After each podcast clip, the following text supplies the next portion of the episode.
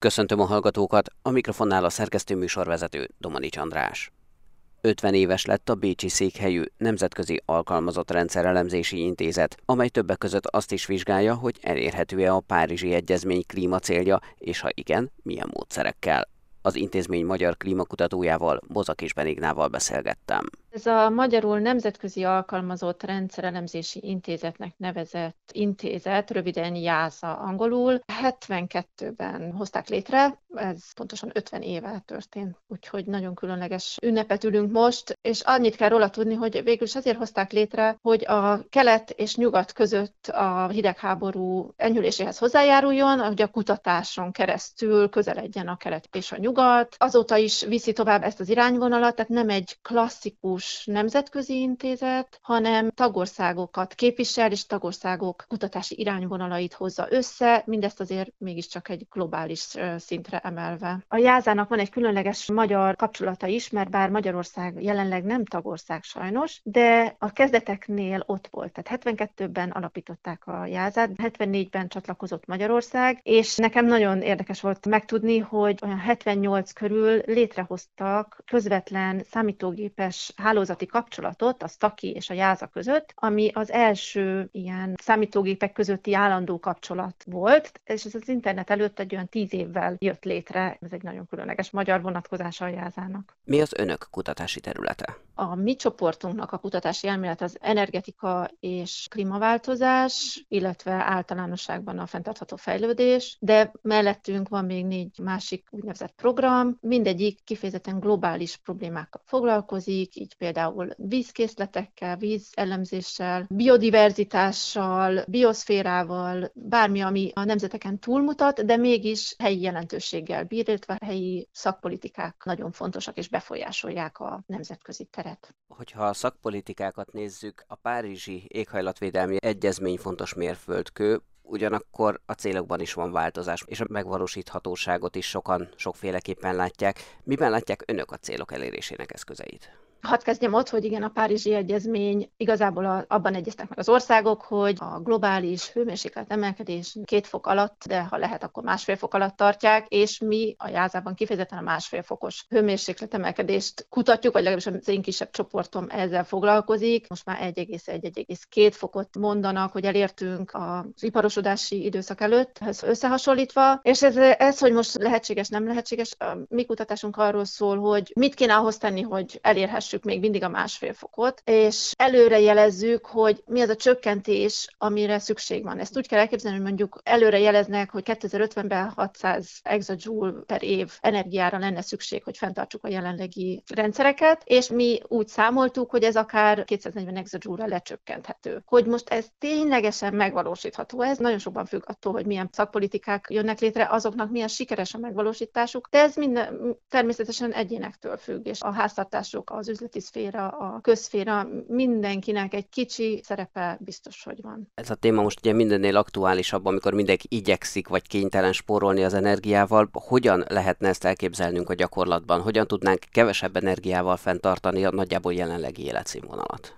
Hát az első kérdés az, hogy jelenlegi életszínvonal, tehát mit jelent a jelenlegi életszínvonal, mert egy fejlett országban, mint mondjuk Magyarország, a jelenlegi életszínvonalat nagyon sokféleképpen fel lehet tartani. Kérdés az, hogy mi járul hozzá a jólétünkhez, mi járul ahhoz hozzá, hogy dolgozni, élni, szórakozni tudjunk. Kell-e nekünk egyénileg kocsival utaznunk, kell-e akkora házban laknunk, amekkorákban élünk. Tehát eleve már itt van egy kérdés, hogy mi azt megvizsgáljuk, hogy rendszer szinten esetleg lehetne dolgokat változtatni, és erre már most látunk példákat a megosztó rendszerekkel, vagy például az északi országokban mosó szalonok léteznek, tehát a nagyobb ruhákat, azokat sokkal hatékonyabb, sokkal kevesebb mosószer felhasználásával működő szalonokban mossák. Kell nekünk mindannyiunknak egy-egy fűnyíró, mindenféle kerti eszköz, vagy ezt megosztó rendszerekben lehetne működtetni. De ez egy olyan kérdés, ami sokakat kicsit érzelmileg is megmozgat, tehát menjünk tovább. Technológiailag sokkal előrébb tartunk, mint amit most csinálunk. Mondjuk megmaradunk a saját házunk, országunkban. Jelenleg a magyar háztartások energiafelhasználás az olyan 100 kWh per négyzetméter per év, de egy passzív épület 15 kWh per négyzetméter per évvel is működik, és technológiailag gyakorlatilag megoldható akár felújítás, akár az új építés szintjén, de nagyon nagy elkötelezettséget jelent, hogy idáig mozduljunk. És van erre mozdulás, bármennyire nehéz ezt körülöttünk látni, európai szinten van erre elvárás, és Magyarországon is vannak már nagyon jó példák, és vajon azokat a beruházásokat, amiket jelenleg teszünk a közérdekében, nem lehetne inkább arra csatornázni, hogy drasztikus épületfelújításba kezdjünk. Amit még hozzáteszek, hogy ezzel nem csak energiát spórolunk, hanem életminőséget. Az épületek vagy egy lakásnak az értéke, azt egy kutatásunkban kimutattuk, az egy ilyen 10-20%-kal megnövekszik, nyilván helytől függően, hogyha egy jelentős energetikai felújításon megy át. És akkor még egy dolgot mondok, hogy mindez csak a fejlett országok szempontjából, sőt ott is egy átlag szempontjából nézzük, mert nálunk is vannak nagyon elszegényedett rétegek természetesen,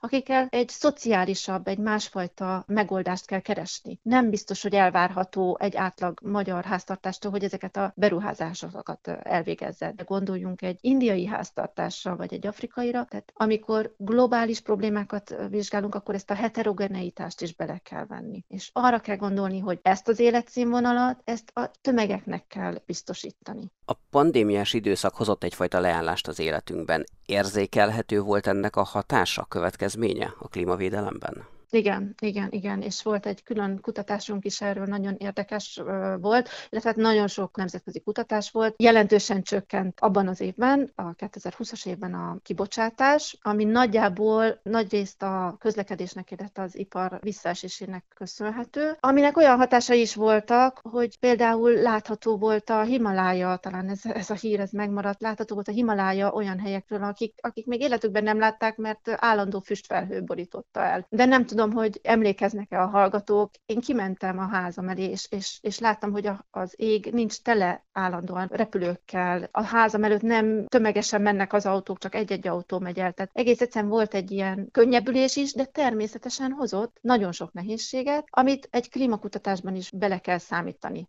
Ennek hatására készítettünk egy olyan vizsgálatot, hogy mi lenne akkor, ha azok a változások viselkedésbeli, de akár technológiai, vagy amire már korábban utaltam, ilyen, ilyen rendszer szintű szervezésbeli változások állandósulnának, melyek azok, amik tudnak állandósulni, és látjuk ezt a munkahelyi home office változásokban, látjuk a közlekedés, nálunk legalábbis nagyon sokan elkezdtek együtt mozogni kocsiban, megosztják a kocsit, biciklire ültek, nagyon-nagyon megnövekedett a bicikli használat. Sorolhatnám még ezeket. A gyerekek most már nagyon sokan, akár online meg tudnak olyan dolgokat oldani, amit korábban nem. És hogyha ezek állandósulnak, akkor nem oldódik meg a klíma probléma, de egy kicsit hozzá tud adni a másfél fok realitásához. Mi úgy számoltuk, hogy egy olyan 1-2 százalékkal kevesebb, úgy nevezük, hogy erőfeszítése lenne szükség. Nem hangzik nagynak, de természetesen ezek, ahogy láttuk, hamar elpárologtak ezek a sok, sok változás, tehát hogy itt jönnek be a szakpolitikák. Itt fontos az, hogy egy szakpolitika úgymond a jó változás fele vezet, vagy a rossz fele. Tehát egy digitalizáció az most megnövekvő energiafelhasználáshoz vezet, vagy éppen hogy segíti, hogy csökkentsük, de ugyanígy szociális szempontból egy nagyobb leszakadáshoz vezet, vagy egy összezárt, egy, egy igazságosabb társadalomhoz. Többször is említette az energiahasználat csökkentését, ugye most egy globális energiaválságban vagyunk, ennek ugyanakkor lehetnek negatív klimatikus következményei is, gondolok itt például arra, hogy sokan visszatérnek a fatüzelésre vagy a szénerőművekhez. Bizony, bizony. Tehát ahogy említettem, egész egyszerűen a szakpolitikáknak nagyon nagy szerepük van, de ugyanígy az egyéni döntéseknek is. Tehát ezek oda-vissza hatnak. Ha van lehetőségünk, akkor igenis először csökkentsük az energiaigényt, tehát hogy egyáltalán gondoljuk át, hogy mi az, ami mondjuk egy ház szempontjából, hogy tudjuk lecsökkenteni azt, hogy mennyi fűtés van szüksége a házunknak, szigeteléssel, függönyök elhúzással, a szellőztetés megváltoztatásával. És hogyha ezt a lecsökkent igényt akarjuk ellátni energiával, mert akkor is még marad a fűtési igény, azt már lehet egy olyan energiaforrás megválasztásával, ami egyrészt biztosabb, tehát látjuk ezt most a gáznál, hogy nem csak az ár számít, hanem az is, hogy van-e gáz, vagy nincs gáz. Ugyanígy igaz a, ez, a, ez a biomassa fára is. A másik, hogy melyik a klíma, vagy egyéb szempont szempontból fenntarthatóbb energiaforrás. Tehát mindig első lépésben csökkentünk, természetesen a komfort nem kell, hogy csökkenjen, hanem azt a komfortot hogy tudjuk biztosítani egy csökkent energiaigényel, és azt a maradék energiaigényt biztosítsuk fenntartható forrásból. Érvényes ez az egyéni, illetve a nemzeti vagy akár globális szinten is. Mivel foglalkoznak mostanában, illetve merre folytatódnak a kutatásaik? Jelenleg az a kérdés, hogy vajon a másfél fok vagy akár két fok hőmérséklet emelkedés még reális-e, ez egy állandó kérdés, és nagyon keressük azokat a módszertanokat, hogy ezt hogy lehetne meghatározni. Foglalkozunk a szakpolitikák hatékonyságával, illetve egy nagyon érdekes terület, ami már lógott a levegőbe, ez a digitalizáció, vagy a különböző változások hogyan hatnak, hogyan hatnak egymásra a klímaváltozásra, illetve a klímaváltozás megakadályozása megelőzésére. Sigma, a holnap világa. 9. kategóriájában 5. helyen zárt a Budapesti Műszaki és Gazdaságtudományi Egyetem csapata Európa legnívósabb nemzetközi egyetemista rakéta versenyén.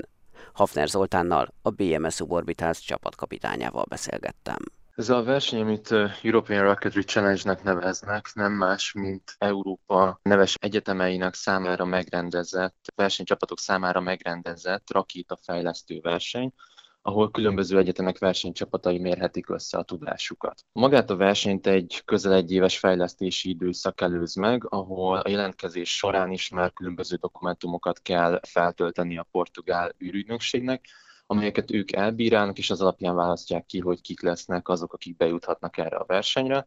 Majd a verseny megelőző hónapokban már részletes technikai dokumentációk során kell igazolni a csapatnak, hogy a rakétájuk, amelyel a versenyen részt szeretnének venni, valóban biztonságos lesz -e. Maga a verseny egyébként, versenyen egyébként öt kategóriát pontoznak külön-külön, ezek között megtalálható a úgynevezett team effort, tehát hogy a csapatnak a hozzáállását, a csapatnak a, a probléma megoldó készségét pontozzák, ezen felül pontozzák, hogy hogyan tudja a csapat eladni magát az egész projektet, az egész rakétát, mint egy üzleti eszköz, illetve azt is pontozzák ezen felül, hogy a rakéta a versenyen hogyan repült. Ezt a hogyan repült, ezt úgy kell értelmezni, hogy több kategória van a versenyen. Van 3 és 9 kilométeres kategória, illetve ezen belül megkülönböztethetünk hajtómű halmazállapota szerint is, tehát vannak folyékony, szilárd és hibrid hajtóművek és ezek alapján így hat kategóriába lehet szétosztani a versenyzőket. És itt a repülés során nem az a cél, hogy a 3000 métert megüssük, mert akkor ugye egy nagyobb motort is bele tudunk rakni, és ezáltal felmegy 4000 méterre a rakéta, és mindenki el tudja érni ezt a 3000 métert,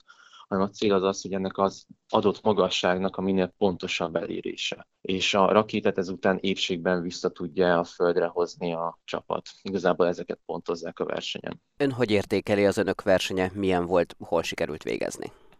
Számunkra az volt a cél ezen a versenyen, hogy önmagunkkal versenyezzünk. Nagyon tisztában voltunk azzal, hogy a különböző másik egyetemek csapatai sokkal nagyobb tapasztalattal, több erőforrásból gazdálkodnak, és ezáltal mi reálisan néztük ezt a, a versenynek a mezőnyét. Azonban nagy meglepetésünkre nagyon jól tudtunk szerepelni, az összeállított rakétánk szuperül működött, az ejtőernyő nyílt a csúcsmagasság elérése után, ami nagy szenzációnak számít, hiszen, hogy kontextusba helyezem ezt az egészet, nagyon sok rakétánál az elindulás az meg szokott lenni, azonban az, hogy sikeresen visszatérjen, egyben, épségben landoljon a Földben, az már egy másik kihívás, és ezt sokan nem tudják teljesíteni. Nekünk ez is sikerült, és mi több, még a magasságot is 20 méteres pontossággal sikerült elérnünk, tehát a 3000 méter egészen pontosan 20 méterrel lőttük csak túl, ami annyira jónak számít, hogy a pontozásnál is úgy van kialakítva, hogy 210-ből 210-et kaptunk rá, mert ez annyira jónak számít. A repülés során egyébként átlépte a rakétánk a hangsebességet is, ezáltal elmondhatjuk, hogy a miénk lett az első szuperszónikus rakéta, amelyeket diákok fejlesztettek itt Magyarországon, és erre nagyon büszkék vagyunk. Összesítettben egyébként 9. helyezést értünk el, itt a többi kategóriával egybevonva, és a saját kategóriánkba pedig ezzel a repüléssel 5. helyet sikerült elhoznunk. Említette, hogy gyakorlatilag majdnem pontosan sikerült ezt a három kilométeres magasságot belőni, szó szerint. Automatizált volt a rendszer, vagy a földről irányították a rakétát? Nem, ez úgy néz ki, ezt úgy kell képzelni, hogy a mi rakétánkon nem volt ilyesfajta aktív vezérlés. Ezt egyébként a versenynek a, a szervezői nagyon szigorúan szabályozzák, tehát megvan, hogy milyen módon lehet, milyen módon nem lehet szabályozni a rakétát.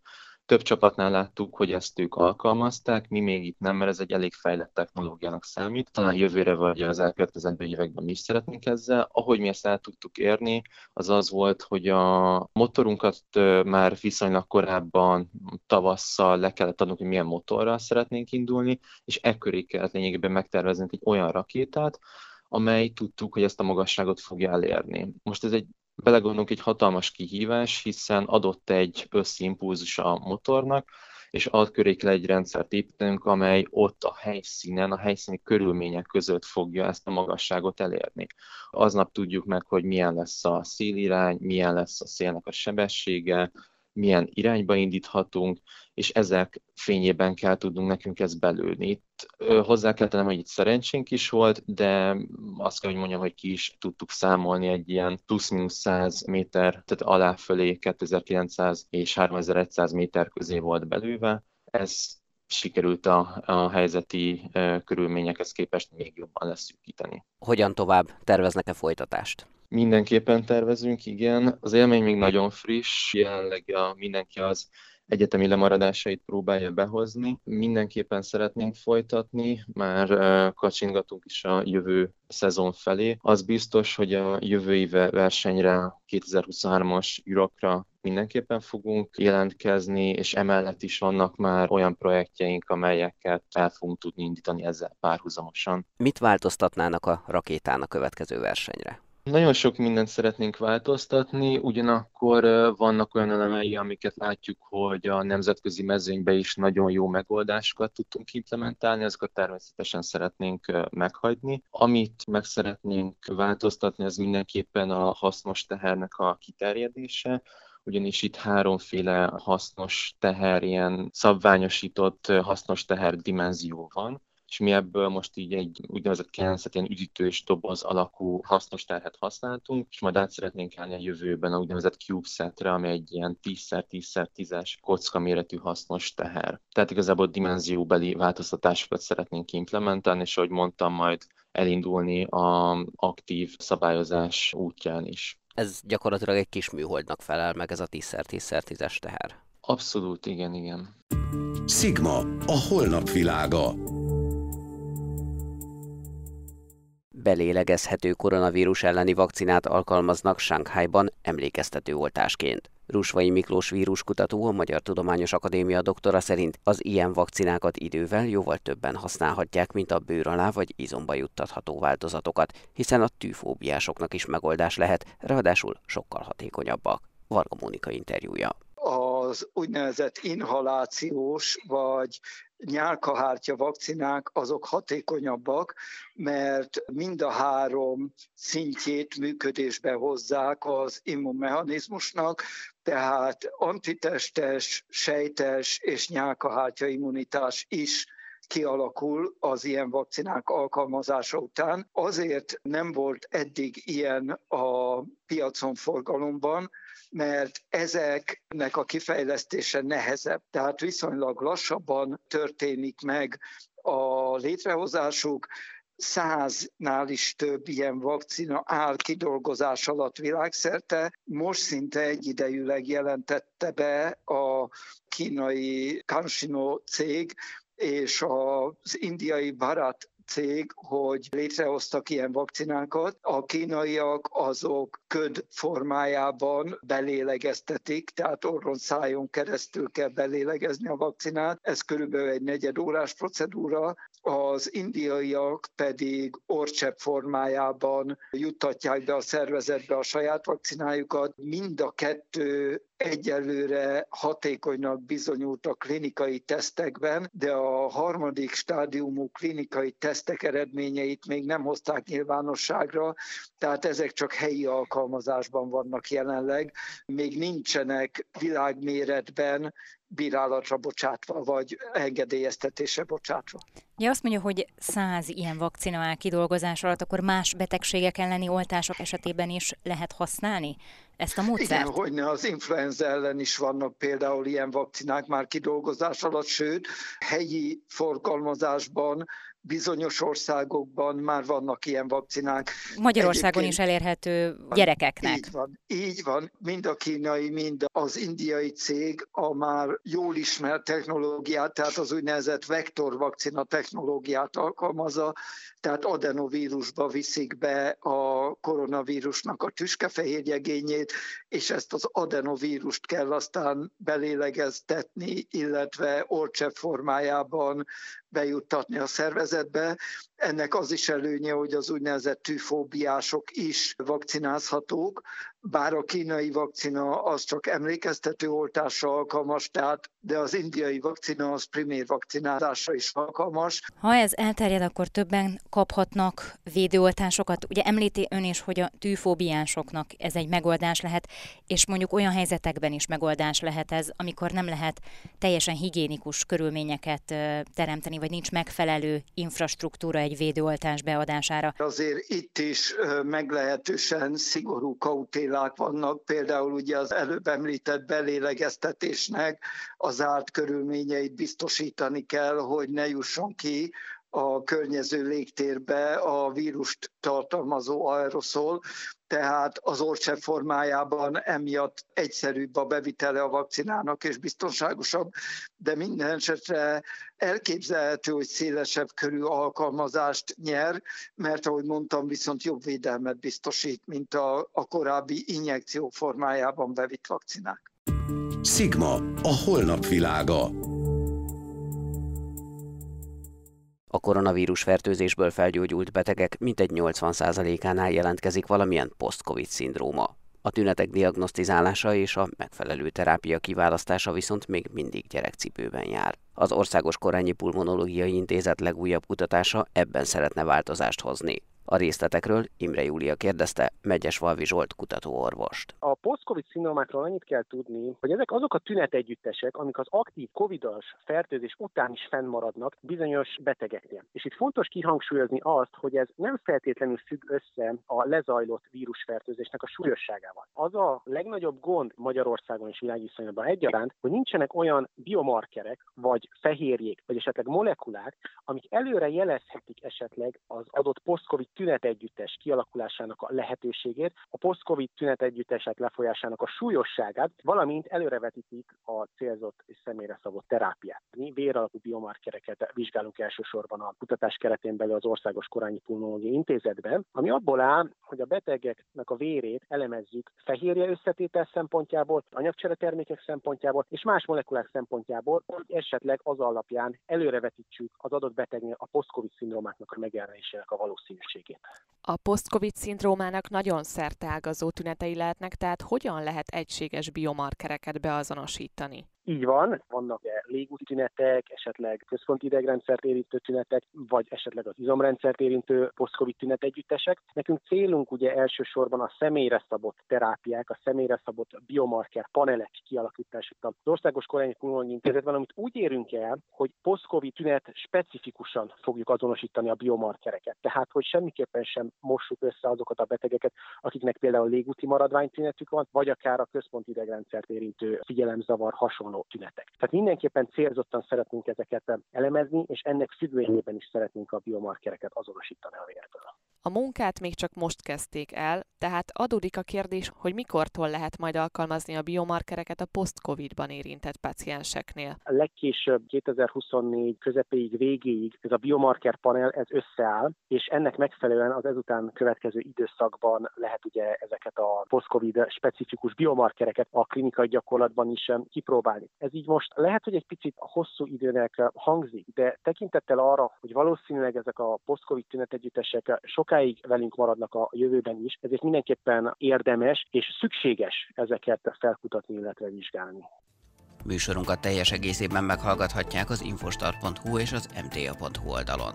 Búcsúzik Önöktől a szerkesztő műsorvezető, Domanics András.